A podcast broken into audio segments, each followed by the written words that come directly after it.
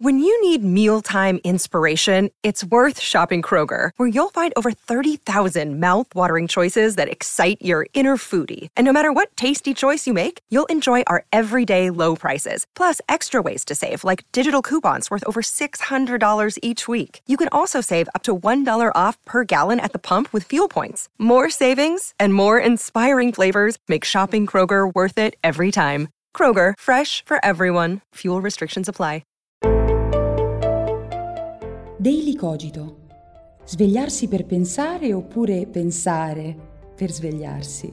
Ogni mattina, dal lunedì al venerdì, con Ric Dufer.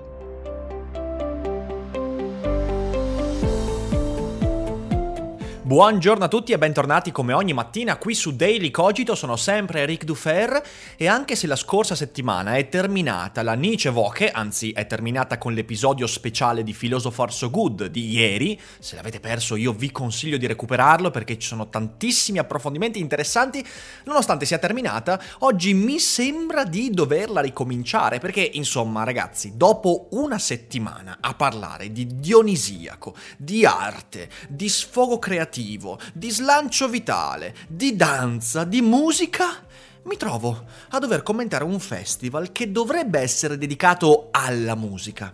E invece no, invece è dedicato, come vedremo, a tutt'altro.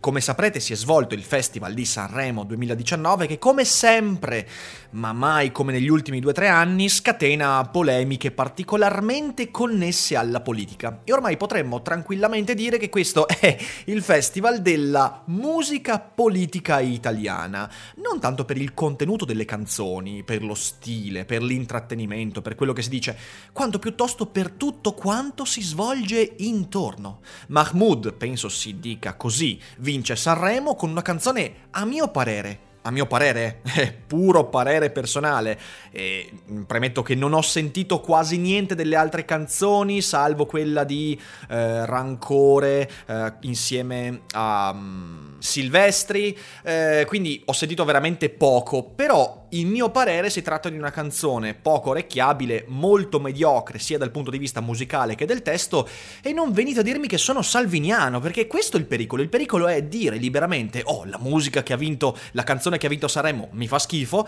e venire tacciati di salvinismo e siamo a questi livelli ormai ed è grave. Il problema è che, ripeto, Mahmoud vince Sanremo, ma quello di cui si parla non è la musica, non è il testo, non è la melodia, non è la valutazione artistica, no, si parla esclusivamente di politica. Salvini, sapendo perfettamente, essendo completamente consapevole di questo, avendolo fatto anche l'anno scorso con il vincitore dello scorso anno, twitta immediatamente. Cos'è che twitta Salvini? Twitta Mahmoud, ma la canzone italiana più bella? Io avrei scelto Ultimo, voi che ne dite? Vedete non è soltanto questo. Salvini sa come vanno le cose, ormai l'ha capito come sono polli i commentatori, i giornalisti, eppure gli utenti che gli vanno dietro.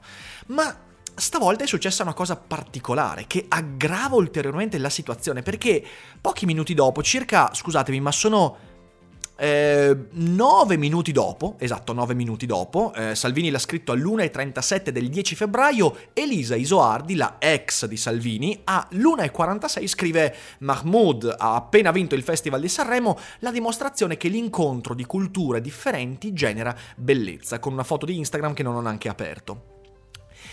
E si scatena il pandemonio. Cosa si scatena? Da un lato ovviamente il, il, tweet di Salvini si becca una montagna di mi piace, di cuoricini che manco in cardiologia.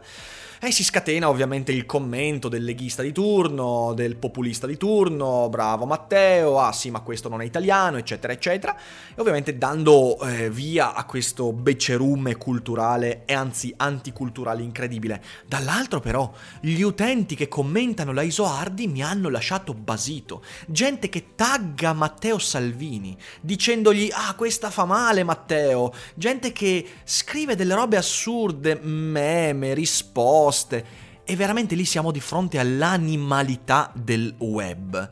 Ma non solo perché in effetti è proprio di cattivo gusto. Qui si gioca su comunque qualcosa di umano. A me, ripeto, della relazione fra Salvini e Leiso Ardi, ma chi se ne frega. Però in fin dei conti buttarci in mezzo questa cosa eh, e forse non so se la Isoardi l'abbia fatto il tweet avendo letto quello di Salvini, chi lo sa, questo non lo so dire, però sicuramente è già di per sé di cattivo gusto commentare in questi modi tutto ciò.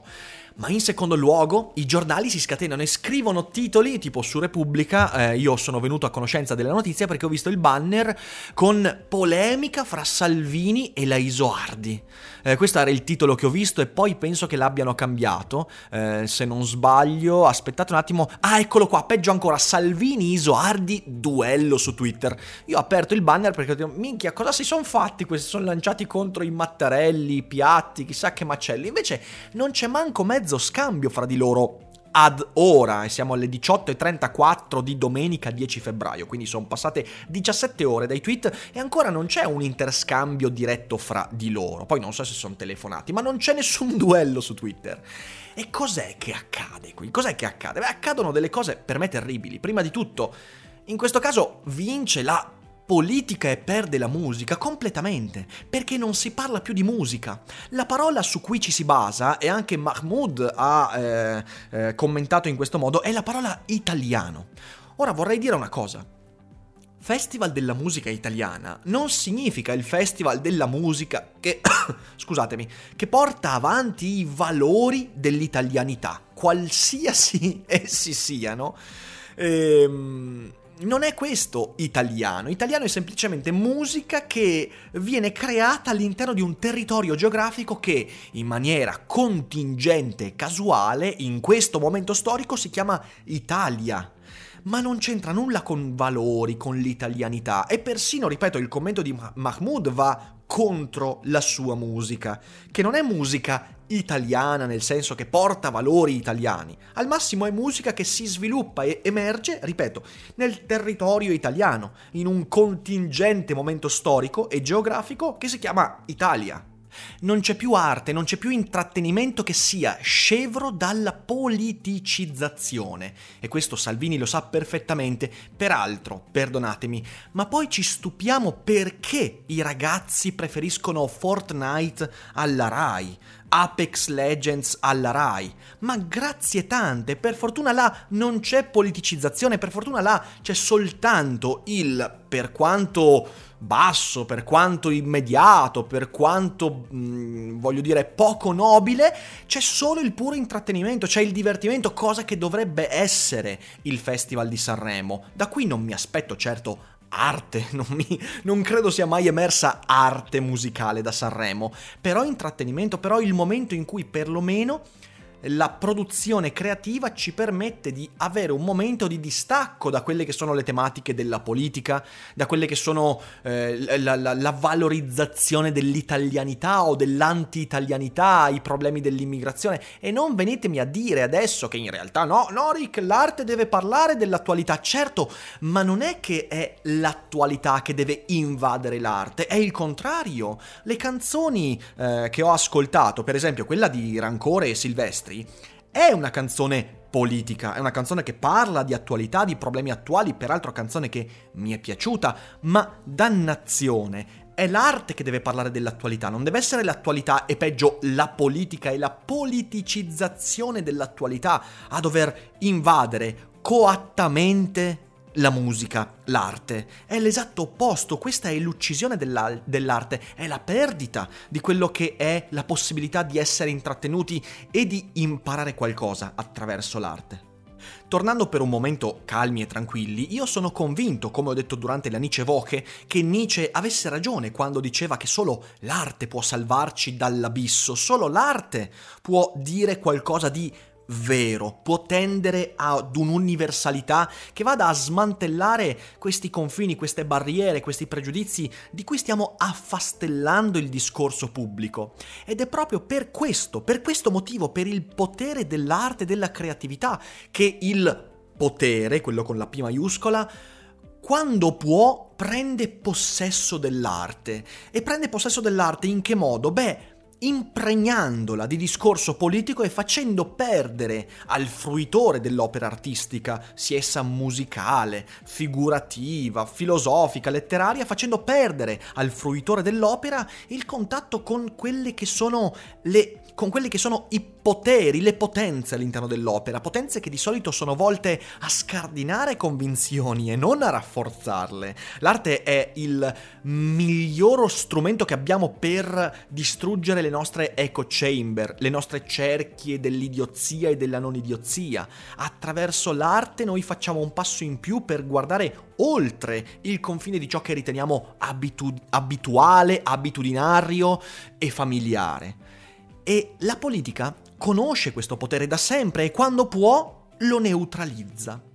Ecco, eh, la vicenda svoltasi su Twitter, per quanto ridicola, poi possiamo sicuramente farci anche una risata, possiamo pure farci un meme, ci mancherebbe, sono il primo a dire divertiamoci, ma nel modo in cui si è svolta è un campanello d'allarme straordinario. Perché lo dico? Perché trovo che ci sono anche utenti che io conosco e che hanno commentato quel post e che so come la pensano su certe cose, che però ci sono cascati comunque e ci sono cascati commentando in maniera becera e alimentando quello che è il nuovo mito del salvinismo. Mito che, dopo questo episodio, sicuramente lo rafforza di ulteriore vittimismo. Ah, guardate guardate quegli utenti comunistoidi, pazzi, di sinistra, radical chic, come strumentalizzano la mia tragedia d'amore con la Isoardi, perché quello che sta dicendo sicuramente lui si fa forte di queste cose, ma non è questa la cosa più grave, la cosa più grave è che tutti quegli utenti si sono dimenticati, anzi no, non solo si sono dimenticati di qual è il fulcro di Sanremo, ovvero la musica, se possiamo ancora trovarne un po' al suo interno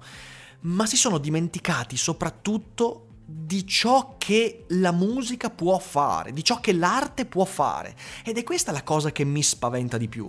Il fatto di perdere completamente di vista il momento sacro dell'intrattenimento, anzi il momento dissacrante in un certo senso dell'intrattenimento artistico, e di lasciare attraverso le nostre azioni molto passive che l'ambito della politicizzazione invada tutto, indistintamente. Io, senza sentirmi salviniano, dico che la canzone di, eh, di, Mahmoud non mi è piaciuta, che quella di Silvestri era ancora mi è piaciuta molto, e poi nei prossimi giorni, come sempre faccio con calma, mi ascolterò almeno quelle 7-8 canzoni di artisti che conosco e mi interessano. Ma questo dobbiamo fare, dobbiamo tornare togliendoci di dosso la necessità di ammantare le nostre recensioni e opinioni di un immaginario politico, perché io so quanti di voi hanno scritto su Facebook che la canzone di Mahmoud è bella semplicemente perché avevano paura di sentirsi salviniani, o quelli che invece hanno detto la canzone di Mahmoud è fa schifo, magari pur apprezzandola perché? Perché fanno parte di quella, di quella, di quella sponda politica. Guardate, lo so, è inutile che veniamo a dire, le sappiamo queste cose e ognuno di voi sa fare i conti con quello che ha fatto e scritto. Noi con i nostri gesti dobbiamo cominciare a contrastare questa cosa e credo che l'arte, la musica, la creatività siano dei mezzi straordinari per farlo. Ritorniamo a guardare ciò che ci diceva Nietzsche. L'arte serve per liberarci, l'intrattenimento serve per liberarci, non per chiuderci ulteriormente dentro gabbie che puzzano, che fanno schifo e che sono impregnate di concetti, persone, idee che detestiamo. Se ci addentriamo in quelle, ghia- in quelle gabbie per convenienza, per sentirci migliori, per lavarci di dosso la paura di essere salviniani a un tempo, razzisti a un altro, allora allora siamo parte del problema. E secondo me quello che è successo su Twitter è parte del problema. Però ovviamente questa è la mia opinione, quindi voi potete dirmi cosa ne pensate. Ovviamente non massacratemi se vi è piaciuta la canzone che ha vinto Sanremo. Eh, vabbè, lì è proprio una questione di, eh, di mi verrebbe da dire di gusti, ma in realtà poi è proprio di analisi delle, delle diciamo così, del, dei linguaggi che sono stati messi in gioco da un punto di vista testuale e musicale. La trovo una canzone abbastanza mediocre, ma ah, ripeto, no, non è un problema che debba essere eh, risolto dal sottoscritto. Lasciatemi un commento, ditemi cosa ne pensate, diffondete dei licogito, mi raccomando, e anche se questa è sembrata una, settima- una, una puntata della Nice Voche, non lo è, e se avete perso la Nice Voche recuperatela, sono 5 episodi di Daily Cogito durante la scorsa settimana più lo speciale di ieri di Philosopher So Good. Vi ringrazio come sempre per l'ascolto, vi abbraccio e non dimenticate che non è tutto noia ciò che pensa.